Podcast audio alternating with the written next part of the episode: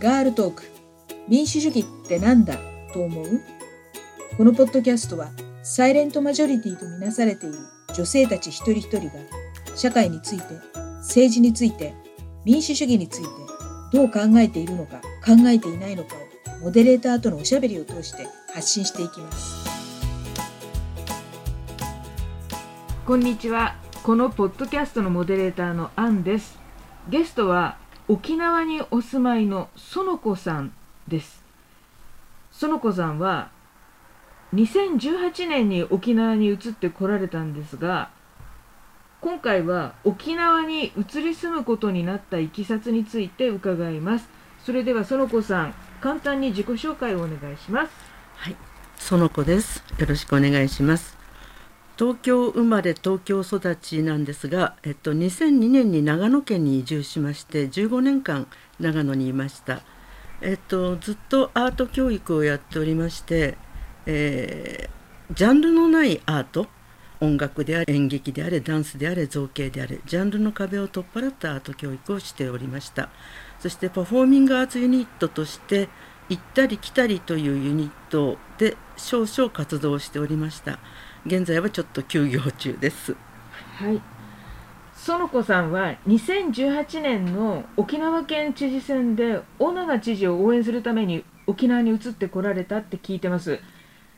知事選の時には県外から応援がたくさん来るんですけれど移住までして応援するってとっても思い入れがあると思うんですねかなり前から沖縄の問題に関心を持っていらしたんですか？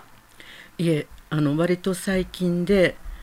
安保法制の頃にいろんな集会に出るうちに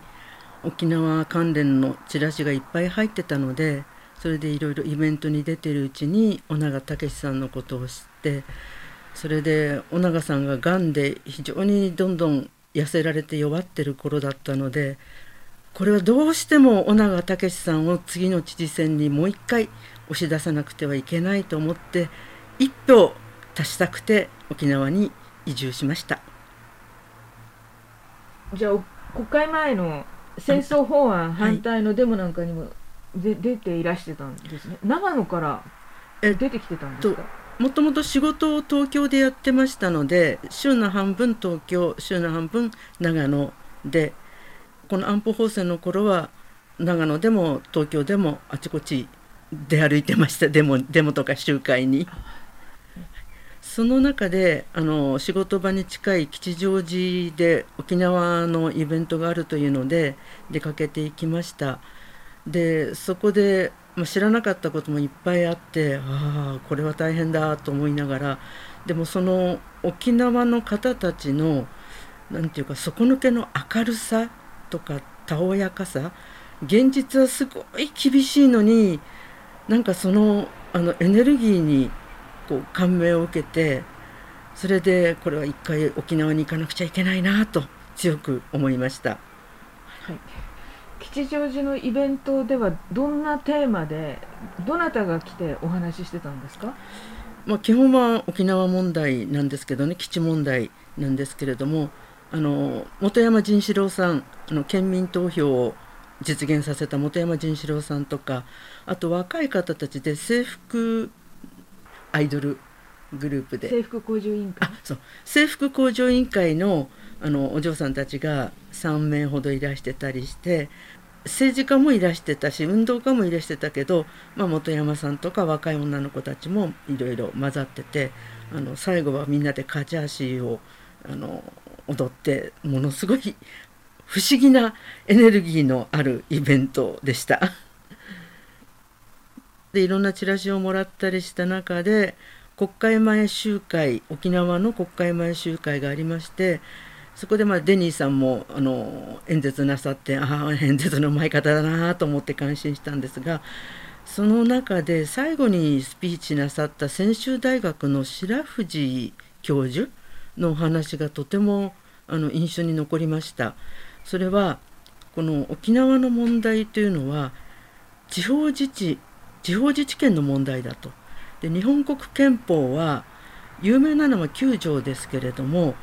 実はとっても世界的に突出した価値のあるものは、えっと、第8章の第92条から95条に書かれている地方自治権の問題がとても重大なのですとでその地方自治権に対する今の政治がやってることは侵害なのだというお話でああそうなんだ。つまり日本そのものの問題なんだ。というふうにこう自分事として捉えられました。吉祥寺のイベントとか、はあとその国会前での集会とかにで戦争法案反対の集会に行くうちにだんだんだんだん沖縄のことが園子さんの中でクローズアップされてきたんですねでそれまで沖縄に行かれたことはあったんですか？いえ全くありません。あの友人が一人沖縄にいますけど遠いねでスルーしてました。でえっとその集会の中でもらったチラシの中にあの沖縄スタディツアーのチラシがあってでそこで生まれて初めて沖縄に、えー、上陸しました。2016年5月ですね、えっと、そうすると、はい、戦争法案反対のデモは2015年でしたから、そうですね。実際に沖縄に行かれたのはそれから1年後っていうことになりますね、はい、そうですえっと、スタディツアーっていうのはどんなことをやるんです、どんなところに行ったりどんななんか話を聞いたりするんですか、えっと、まず北部に行ってあの当時ヘリパッド反対運動がずっと続いてた高江？高江に行きそれから辺野古に行き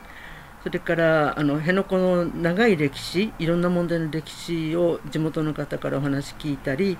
それから、えっと、南部の方に行って平和記念館ガマガマの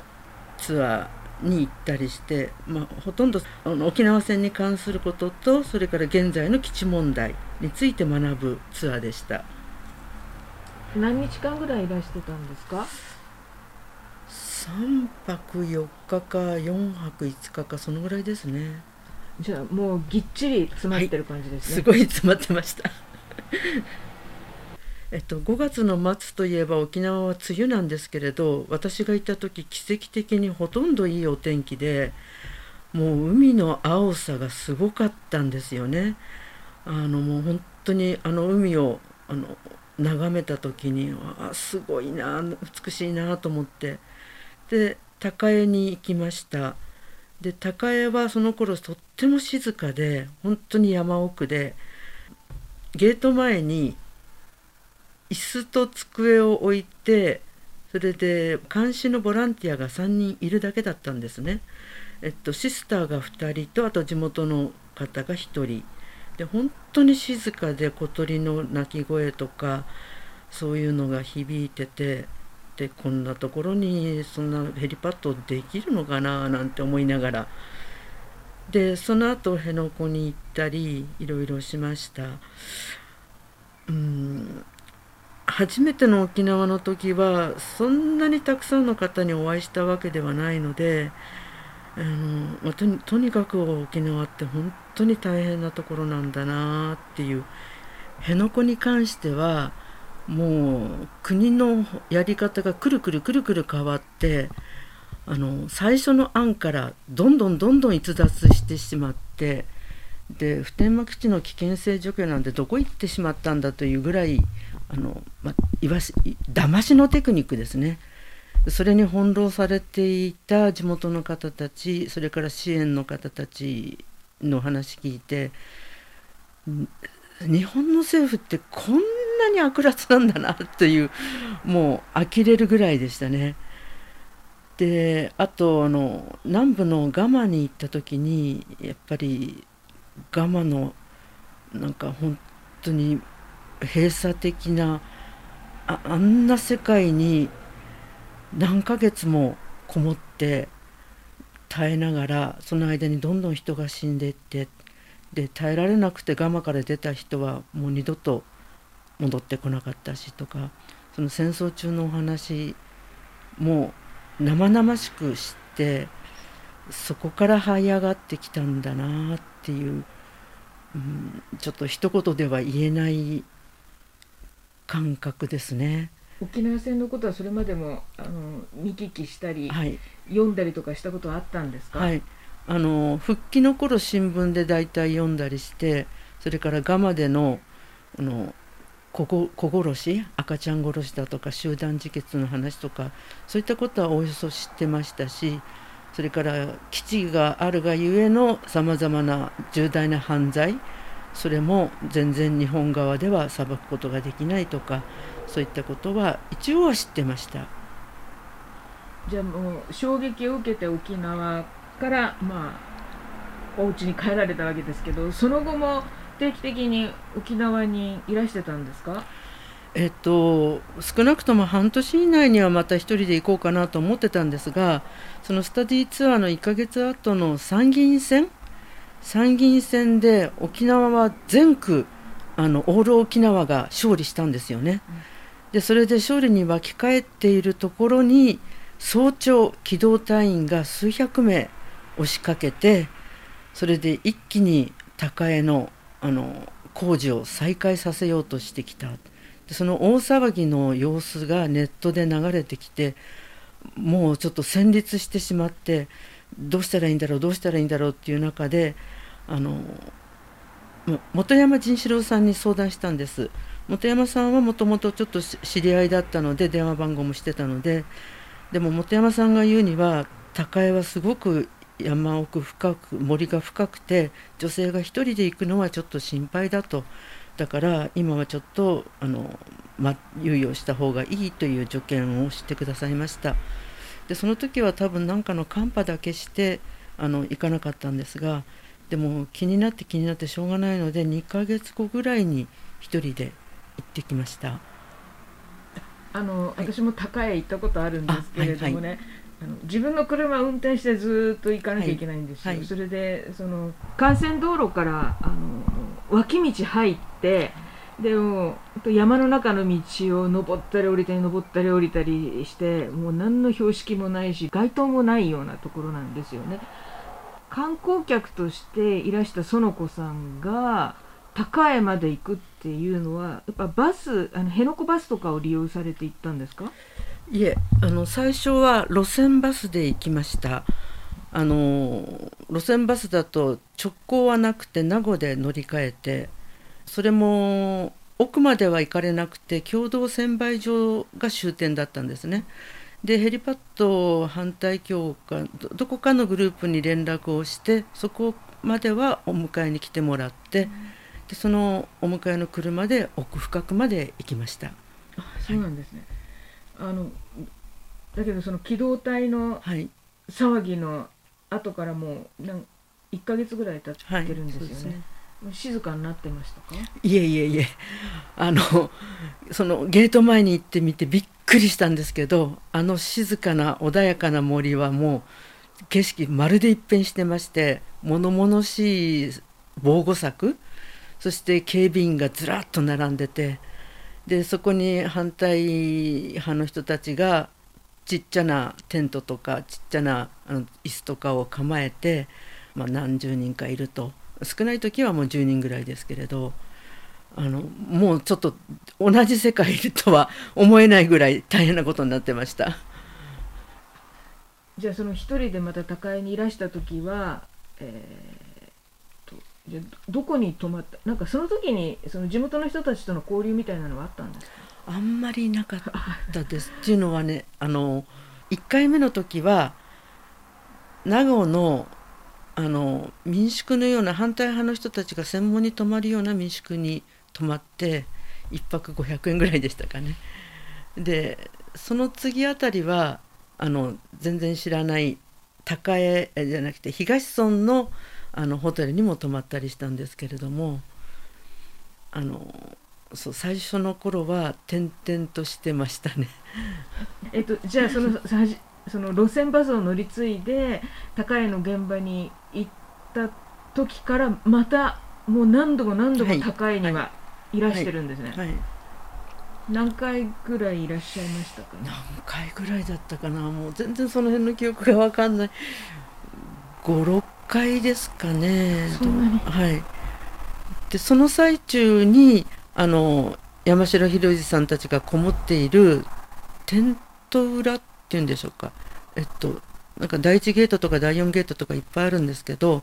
あの道のないような道をずっと入り込んででそこで山城さんたちがこもってらしてで時々その規制線を破ってあの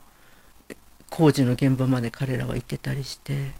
その時山城さんはものすごくこう尖ってましたね緊張で。うんまあ、通いながら正直言って無力感はすごくありましたね。あのどんなに反対を叫んでゲート前にあれしてもすぐに排除されて工事車両はもう何十台100台って入っていってしまうそれをただ見てなきゃいけないって無力感をすごく感じてて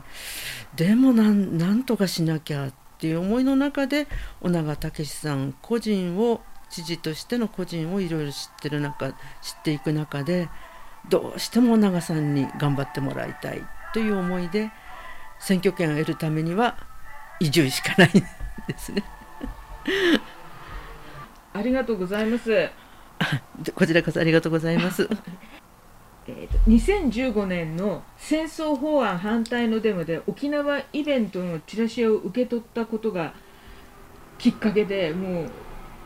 沖縄に関わる怒涛のドラマが始まったんですね。はい。それでいよいよ沖縄に住むことになったわけですけれどもあの今回はここで一旦止めまして次回沖縄に移ってきてからのことについてお話お願いしたいと思いますはい。園子さん次回もどうぞよろしくお願いしますこちらこそよろしくお願いいたします。